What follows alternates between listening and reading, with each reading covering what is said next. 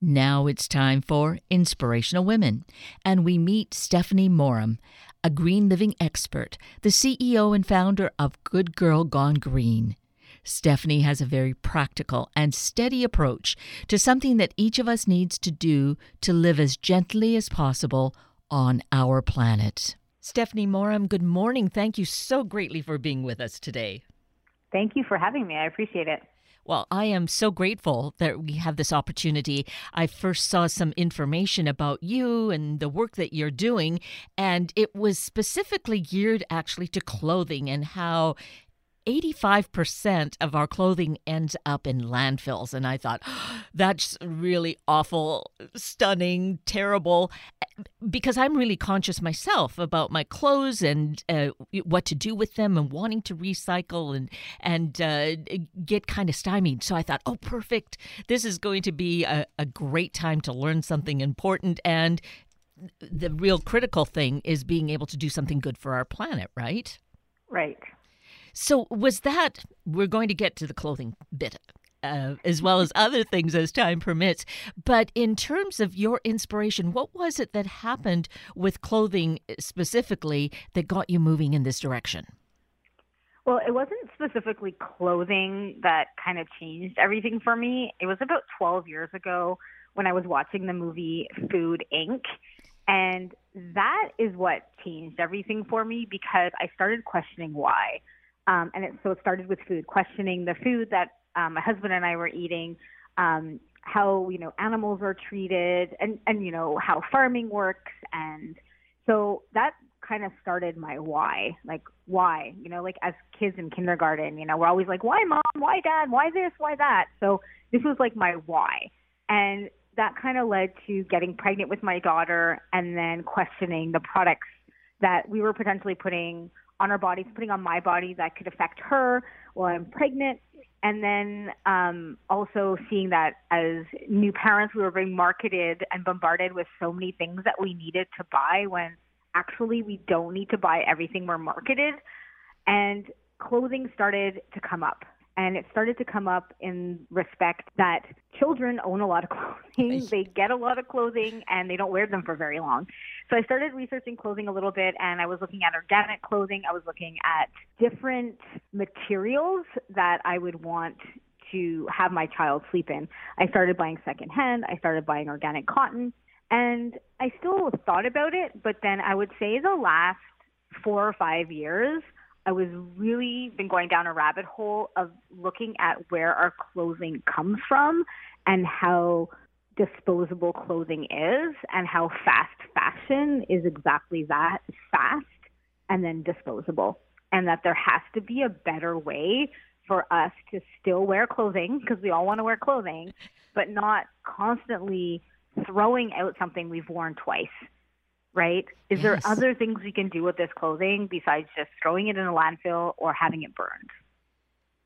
Exactly. It just really feels incomprehensible that we spend so much of our income on this and then it ends up in landfills. Uh, it might sit in our closet, which is also taking up space, and and we think of people who perhaps don't have enough. So you have come up with some really good steps in terms of what to do about this.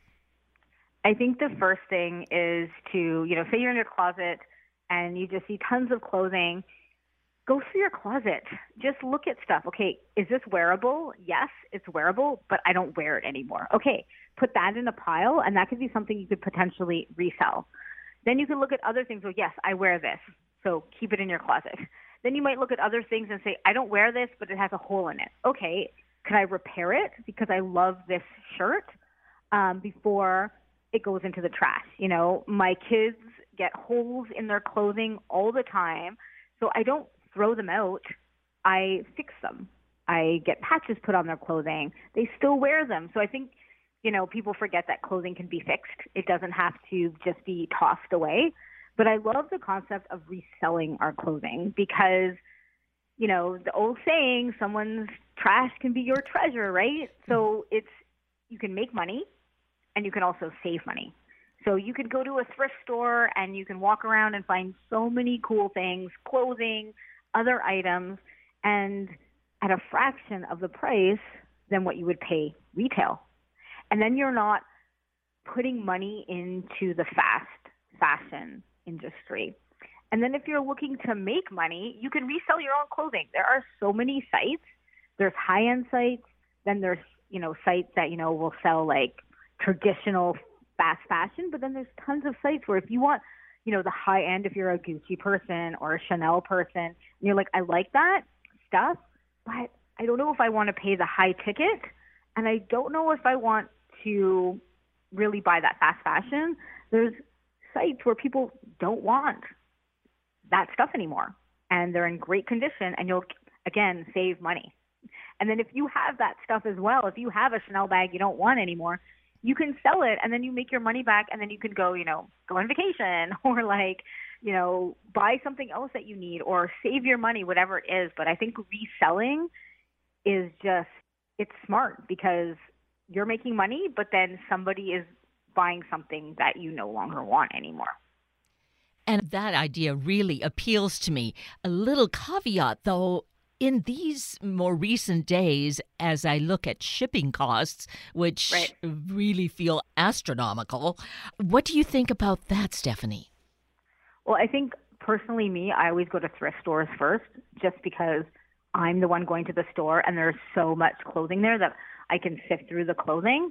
Um, but sometimes people don't have time to go to a thrift store for a couple of hours, or there's not, let's say, a high end thrift store near their house and they really want something high end, but they just don't want to pay the price and they just don't want to buy something new. So, yes, shipping prices are definitely up. I would say, as a tip around that, is you know, if let's say you're using Poshmark, Poshmark is a great site where you can sell your clothing and also buy clothing. And you put up a little profile and you basically have a store and it shows all the clothing and all the items that you're selling I would suggest if you are buying online, let's say from something like Poshmark, you know, maybe try to buy from the same seller. So it's just one package being shipped to you versus multiple packages being shipped. Um, there's another great site called Fashionphile. They're definitely a high end website where you're finding like the Chanel and you're finding like the Gucci and all that. But for them, it's all being shipped together. You're not selling. You're not there's not multiple sellers on the website like Poshmark. Um, they take whatever it is that you want to sell and they put it on the website and then it all gets shipped. So there you would save on shipping just because if you bought multiple things off of Fashionphile, it's all coming from one spot. It's coming from that one company. So there's so many options and yes, don't get me wrong, shipping can be expensive, but I think if you're also saving money on the clothing you're buying, right? If you are buying a pair of jeans that normally cost $150, but you're getting them, let's say, on Poshmark or you're getting them on, um, there's so many other websites out there, um, even Facebook Marketplace, and you're buying them for maybe 50 you're saving $100 because you bought them secondhand. So, yes, shipping costs are higher, but I do believe that we're also saving money because we are buying secondhand. And if you really, really don't want to ship, like Facebook Marketplace, I don't think people realize is a gold mine. like it really, really is.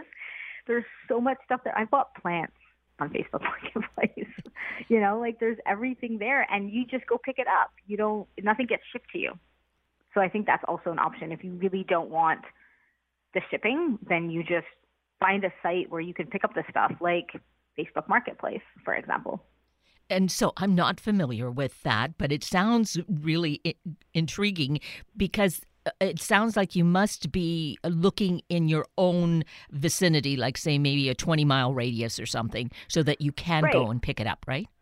Right. So Facebook, you know, on Facebook, they have a marketplace. So if you have a Facebook account, you can go on, you can sell your stuff.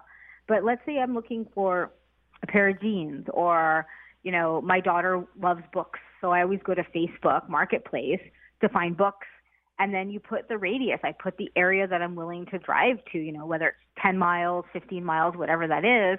And then it pops up whatever book I'm looking for and in that radius. And then it shows the different prices, the different people. And then you just go pick it up. You know, sometimes they leave it outside and you can like send them the money electronically or you can, you know, just leave cash for them. But that's another way if you don't want the shipping. But I just feel that you are saving like quite a bit of money by going to these different websites that it kind of balances out on the shipping. But you could also go to thrift stores. Thrift stores are great, like I mentioned. So that could be another option if you really don't want, you know, have that cost of shipping. Right. And you mention in the release that I received that you also recommend having a garage sale. Yeah, garage sales are amazing. So garage sale start season is starting here. Um, our small town, a couple times a year, will have like a town-wide garage sale where, you know, that weekend you can just put out your table and have a garage sale. And it's kind of cool because you walk around the neighborhood. You know, I met my neighbors that I, you know, maybe haven't spoken to before. Um, and also, you might find some really good treasures. You know, a lot of people actually at garage sales sell old clothing, and a lot of the time it's still in good condition. You might find a pair of jeans or a blouse, or let's say you need something that's not fancy. You, you know, I don't know what it is. You might need like a, an old T-shirt because you don't have one at home. And you just need an old T-shirt. Well, you might find an old T-shirt when you're walking, or you might find something that you do need. And again, someone else's trash is definitely could be your treasure. So I love garage sales because I feel like I find super unique things when I'm walking around with my kids. You know, for example, my son wanted he has a football at home and he's like, I want a stand. And I was like, Oh, check out Facebook Marketplace. We happened to be walking around, you know, a couple of weeks ago for this garage sale and someone was selling one for like two dollars. So I was like, I'll take it. Right? They didn't want it anymore. My son's gonna use it. He's nine. And you know, when we don't need it anymore, it's made of rubber. It's still going to function in like as long as he doesn't lose it, of course. But it'll still function, you know, in how many years that he's not going to want to use it anymore. So I just think garage sales are a great way as well to like bring community, but then also find some really cool stuff that some people don't want to sell online. Some people don't want to go through the hassle of taking pictures of their stuff. So they either donate their stuff or they do garage sales to make some extra money. So you might find some really cool stuff as you're you know walking around and garage sales, uh, garage sailing. And the thing that's really so important here and chances are we already have this mentality but if not it might push us in that direction is that we just use so many resources and then just kind of abuse them by stuffing them away or collecting them in an attic or you know just throwing them ultimately in the landfill which you know it started this. So here we're seeing where we can keep repurposing until such time as those threads just I guess, totally disintegrate. Right. Yeah, I think it's, you know, we live in a disposable world right now where it's fast, right? We go buy food and it's like, how fast can we get that food? Amazon is a perfect example. It's like, how fast can Amazon deliver something to you, right? So it's that fast mentality and also disposable. It's, you know, the disposable straws, the disposable cutlery, the containers we're getting our food in, everything just seems so disposable. And clothing is no different. I feel like it's just, oh, this is trendy right now. I'm going to buy it and it costs X amount of money, but then within a month we don't want it. And what I often say to people is when you buy that t shirt, like say you're buying new and it costs $5, think about the cost of the materials that were needed for that, the transportation, and then someone had to be paid to make it. And $5 doesn't seem like a lot for me it's not you know? And you know then some people will see sustainable clothing and say wow that sweater was fifty dollars or that organic sweater was seventy five dollars. But to relay back to people is yes it's more expensive but that should actually be the cost of our clothing because it wasn't made overseas and you know not everything made overseas obviously is is bad. I just mean that a lot of the time when stuff is made over, you know, further away, it's, you know, there's there's there's no laws about labor like there is, you know, in North America. So we have this clothing and we're paying five dollars for this T-shirt, but again, like break down. Someone had to make it. You needed the materials. It had to be shipped. It has to be packaged. It just and there has to be profit in there, right? There has to be profit. The company has to make a profit. So I often feel like you know, in this whole disposable world that we lived in, this fast world, and that's why it's called fast fashion because it's made fast, and then it's also disposed of fast. Um, if we could just slow down and literally smell the roses and say, wow, if somebody sitting in their kitchen made you a sweater, whether it was organic cotton or not organic cotton, it's going to take them some time to make it, and their time is valuable, right? That time of making that sweater that this woman or man makes sitting in their house, you know, cutting it up, getting the supplies. I mean, if you think about it, their time is worth more than five dollars. Oh. So it's to rethink that, rethink where stuff is coming from, and that's why I really, you know, sometimes buying secondhand is better for the environment because we're not continuing like continuing that cycle of the fast fashion where women are being paid super low wages in toxic environments to make clothing for us so we look pretty. So there's a couple of things there in terms of, you know, what we buy and and the source of that is to consider right. buying more locally and and that it, crosses is a lot of boundaries in in terms of the things that we we want but also perhaps not be we've become so accustomed because we're so bombarded with so much advertising about the new this and the new that mm-hmm. that we always need that new fashion. But perhaps, as in decades and way in the past, people would have a nice outfit, like a going to church outfit, and then they'd have right. their work outfit, or maybe they have two of each. But now we have, you know, dozens of each. Correct? Yeah, like it's again, it's that fast fashion, like because you can get the clothing so fast because it's cheaply made that we can have 10 t-shirts buy 10 t-shirts at once. You know we can we can have all these sweaters we can have all these pants we can have all this stuff because it's inexpensive to buy. But there's always a cost. It's not costing us financially to buy that sweater but someone else is paying the price down the line.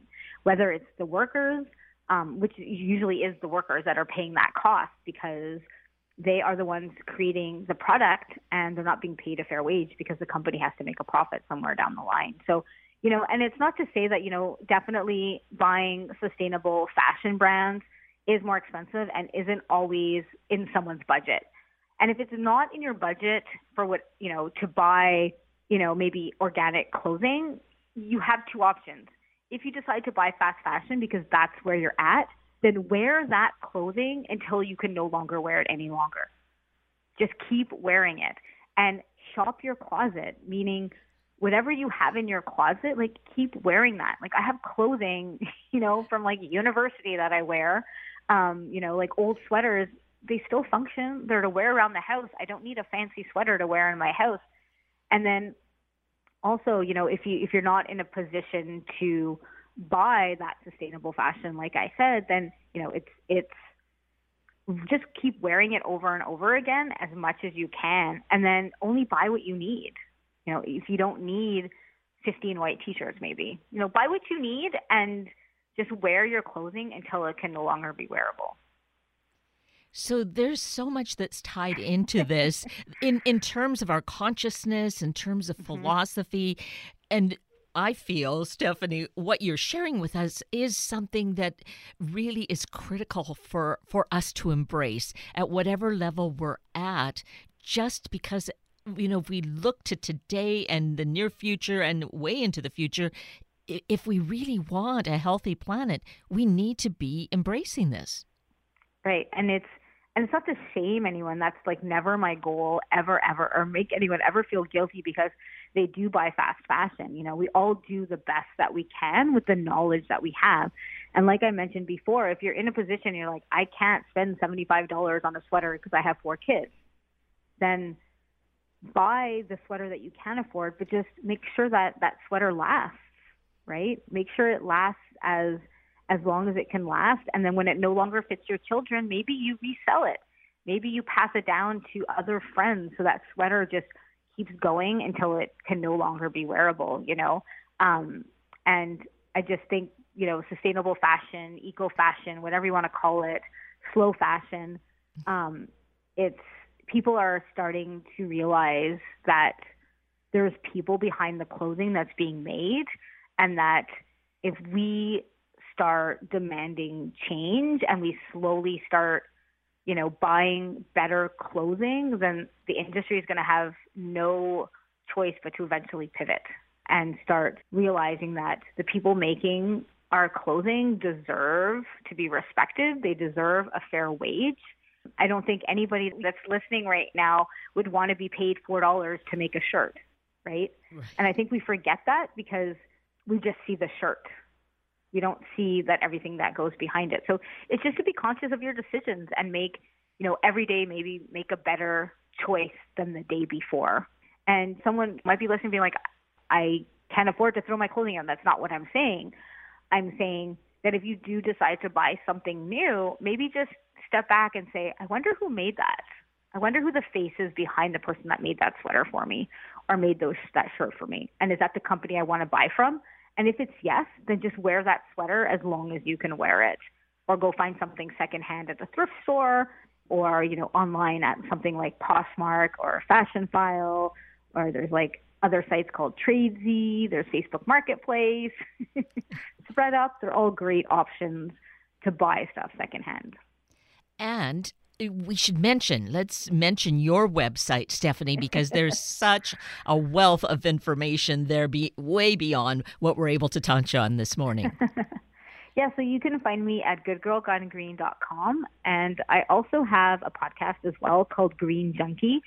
And um, it's just a, a, podcast all about green living, um, all about sustainability and a host of different topics and I have guests on it well that are, you know, more experts in different fields. So it's just a great, I feel like it's, you know, with my podcast. I'm going to say it's great, obviously. but I think it's just, there's so much variety on it that there's something there for everybody, no matter where somebody is on their journey, whether it's they want to learn about sustainable fashion or they want to learn how to like reduce their plastic or they want to learn, you know, they have kids and they want to have like less waste in their lunches. They want to learn how to compost. I think there's like there's a variety of topics that you know that someone could kind of binge and learn about on the podcast.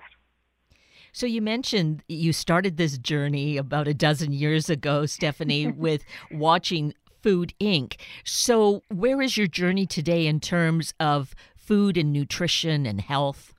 I think I'm always learning. I'm always down that rabbit hole of asking questions, asking why. I feel like a kid half the time, like why, why, why. Um, you know, I think it's just at the time um, I ate meat. My family eats meat now. I decided to go vegan, so I ate a vegan diet for my own reasons. You know, we're just more conscious. We buy local. We buy local food. We buy organic food. And we do this because we want to support the local economy and we want to have the least amount of pesticides being sprayed. So again, organic food is a whole other topic, but you know, organic food is sprayed with pesticides, but it's just a different type of pesticide that is approved by organic farming. But all that to say is it's not as harmful as like traditional pesticides. So that's kind of where we're at. You know, we exercise a lot. Um, you know, we're in nature, you know, and just respecting the earth and respecting the planet. For me, it's like a whole cycle. It's not just, oh, I'm buying sustainable fashion. It's just the earth as a whole, right? Like respecting the trees, respecting, you know, the animals that potentially give their life to put food on our tables. And just it's kind of like a full circle for me. And things change things have definitely changed in the last 12 years. And it's funny to see my kids because this is all they know. They don't know anything different. You know my daughter embraces buying secondhand clothing. They embrace you know that their lunches sometimes look different than their their friends lunches and stuff like that. But for the most part, they embrace it, and it's kind of just their way of life now is living this lifestyle. So, how is it that their lunches would look different from their friends? Well, just I mean, we're heavily on this whole like reusable thing. So their lunch boxes, you know, they might not be like the plastic containers, or you know, they might have organic food that doesn't look like traditional. So their granola bars might look different than the average granola bar that someone might just buy like a regular granola bar, or you know, they don't have like that traditional white white bread that like another family might have. And there's no shame like we're all on our journey. It's just sometimes they look a little bit different and i put different things in their lunches. Um, we try to use the least amount of packaging as possible so there's not a lot of processed foods in their lunches. Where a lot of traditional families again we live in this fast paced world and a lot of the time it's two working parents and we just hanging on by a thread sometimes and you just got to get that lunch together and you just put what you can in the lunch. So sometimes they look a little bit different um, but they love it. They like their lunches. And i would guess that they probably are teachers to their friends. Yeah i mean they talk about these things and i remember one day my my son came home or it was my daughter I was like mommy, mommy, there's like another organic kid just like me in my class. just meaning like they had similar granola bars and they, you know, ate organic food and they had stainless steel containers and stainless steel water bottles. So he called it like, I, there's another kid just like me in the class. And I'm like, this is going to become more common. Like this is, this is what's going to be common, you know, in X amount of years versus, you know, the disposable world. Like I feel like there's going to be a shift and it's going to be the future generations that are going to see that. You know, I can't wait till I remember a time when I would bring my reusable bags to a grocery store and people would look at you funny, or I would bring reusable bags to put my produce in. And sometimes you get funny looks because you're not grabbing the plastic, and it's shifting now where I'm not giving dirty looks to people, but you can see where more people have the reusables. And then when you take a plastic bag, people are like, "Do you really just take a plastic bag?" you know, like it's shifting. It's that mindset is shifting where people are more conscious of their actions, whether it's fashion, whether it's just composting, whether it's, you know, the plastic they're consuming and the waste that they're creating. So I feel like that shift is happening. It's just going to take time. And it's going to be like the younger generations that are going to help flip that switch of, hey, you're getting a coffee or you're getting a tea at a coffee shop. Like, where's your reusable mug? You don't take a disposable one, right? So right. I think that's where things are going to start to change. And you mentioned, in terms of carrying your own bags to the grocery store here in Washington state, that now is the rule. If you want another bag, you pay for something, but typically people are carrying in their own bags to carry their groceries home. Right. So, yes, so that shift is already happening. It can sometimes take a while, but sometimes it happens just very quickly. And so, I wanted to ask you then, just as a, maybe a wrap up note in terms of mm-hmm. water bottles, so there are BPA free plastic bottles, but are stainless right. steel better? Well, me personally, I like stainless steel and glass better just because there's no coatings or anything on it where something might be BPA free, but there's still sometimes something else that they use within the plastic. I mean, I still use plastic. I'm not going to lie. Like, we have two plastic water bottles because that's what fits on our bikes because the stainless steel doesn't fit. And they're BPA free. I just personally don't heat up plastic um, in any sort of cooking or anything. I stick to steel and glass. But I mean, if that's what you have, if you have a plastic water bottle and that's what you can afford right now, and that's the position that you're in, then it's still better than buying plastic water bottles, disposable plastic water bottles, right? Right. Plastic disposable water bottles are made for single use. They're not made to be used over and over. That's why the plastic is so different than plastic that's in a reusable water bottle. It's like that that crinkly sound that you keep hearing on a water bottle.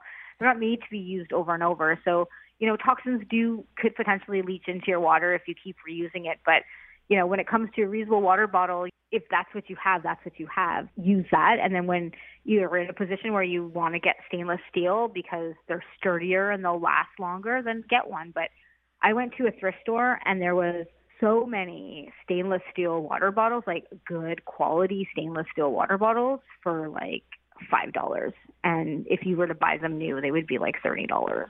So again, there's ways if you don't want to use plastic that you can shift to the stainless steel. And again, it's looking at someone else's junk is now your treasure, right? Mm-hmm. I needed a stainless steel water bottle. I was like, I'm going to go check the thrift store. And I was so surprised how much I saw. And I bought one and paid five bucks for it. So perfect. You are so perfect in this. I know you're saying I'm a, a work in progress, right? right. But this is such an important conversation, and I'm just so excited with having had this time to share your experiences, Stephanie Moram people can connect with you on your website, as we mentioned earlier. You also have Instagram, so let's mention that as a way to connect. Yeah, I'm on Instagram at this is Stephanie Moram. I hang out there a lot. I'm also on TikTok if anyone likes TikTok. Perfect. Well, I am just so grateful for uh, your insights, your experiences, and spending time with us this morning. It's just been wonderful.